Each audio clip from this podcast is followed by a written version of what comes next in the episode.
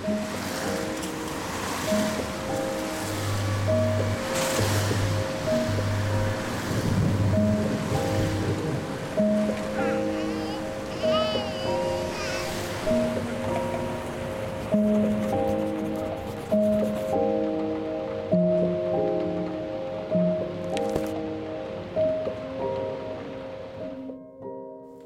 sveté písmo v priebehu storočí nezmenené?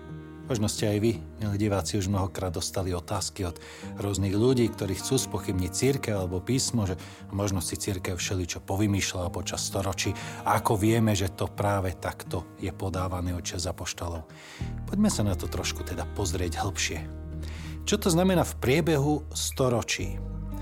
Ak máme na svete nejaký najstarší text svätého písma, aký je, kde sa nachádza, čo je to za text. Na začiatok musíme povedať, že nemáme tzv. autografy.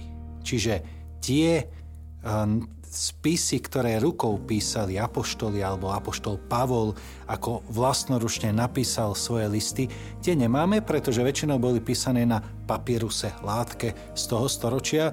Papírus, v, keď nemá ideálne podmienky, tak nemá dlhú životnosť a zo 200 rokov a potom sa rozpadne.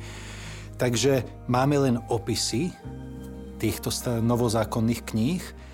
Najstaršie knihy Nového zákona podľa odborníkov sú Pavlové listy, ktoré datujeme v rokoch 50 až 58.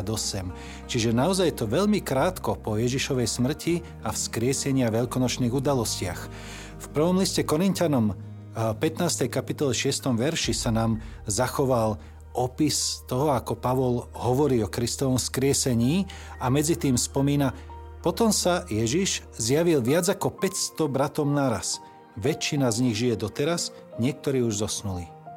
To keby priamo hovoril, veď chodte sa ich spýtať, oni ešte žijú a vedia vám dosvedčiť, že to, čo hovorím, je tak. Čo sa týka evanelii, odborníci sa zhodujú, že najstaršie Marko evanelium bolo finálne zhotovené, zredigované okolo roku 70 a posledné Jánovo okolo roku 90 až 100 po Kristovi. Zachovali sa nám rôzne starobilé rukopisy, rukou písané zvítky, pretože vieme, že knih tlač začína až v 15. storočí. Najstarší zvítok, najstarší kúsok fragmentu Janovho Evanielia, ktorý sa zachoval, je tzv. Rilancov papyrus. Fragment textu z Janovho Evangelia 18. kapitoly z roku 125 po Kristovi. To je najstarší kúsok svätého písma, ktorý si vieme aj dnes chytiť do rúk a existuje. Môžeme sa však pýtať ešte jednu otázku. Ak by sa pri prepisovaní textov apoštolov robili zmeny, že si tam cirkev niečo vložila alebo naopak vynechala, tak by sa nám zachovali rôzne verzie. Upravená a neupravená. Ako sa líšia jednotlivé verzie navzájom, ktoré máme v priebehoch storočí zachované? Koľko ich máme? Sú len dve, tri? Alebo ich máme viac, aby sme ich vedeli porovnať? Či sa medzi sebou náhodou nelíšia a neupravovali sa? Odpovedou je, že od roku 125, keď máme najstarší rukopis, až po 15. storočie, kedy začína knih tlač, máme 5800 gréckých rukopisov svätého písma. A tam to nekončí. Máme okolo 10 tisíc latinských a 9300 rukopisov v iných rôznych jazykoch starovekého sveta. Čiže máme naozaj neskutočné množstvo kópy svätého písma, ktoré sa medzi sebou jednoznačne zhodujú, možno až na menšie odkýlky, o ktorých už potom sa e, dohadujú odborníci. Kompletné Biblie máme zo 4. storočia a sú to zácne rukopisy napríklad Vatikánsky, Sinajský alebo Aleksandrijský kódex, ktoré sú tri také najváženejšie kompletné vydania svätého písma už zo 4. storočia. A keď rozprávame o starobilých textoch svätého písma, máme ešte jednu veľmi zaujímavú vec. A to je objav v kumránskych jaskyniach v rokoch 1947 až 1956, čiže v 20. storočí, sa v Judskej púšti na západnom brehu Mŕtvého mora našlo 11 jaskýň, kde sa našli texty skryté pred Rimanmi v prvom storočí. Od prvého storočia, konkrétne od roku 68 po Kristovi, do roku 1947 ležali skryté v púšti.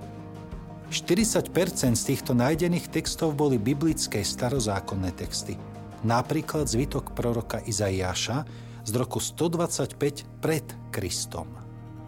Vyše 2000 rokov ležal v zemi, bez toho, že by do ňoho niekto mohol zasahovať. A keď ho učenci našli a vytiahli na svetlo, zistil, že je veľmi blízky dnešnému textu proroka Izaiáša. Že naozaj počas stáročí nič nebolo upravované v starobilom texte písma, ktorý čítame aj dnes.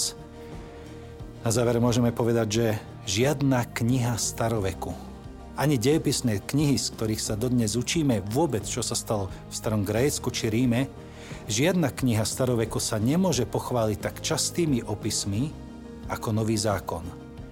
Čiže je text Nového zákona je oveľa hodnovernejší aj časovo, aj počtom kópy, ako akýkoľvek iný text, z ktorého dodnes čerpáme.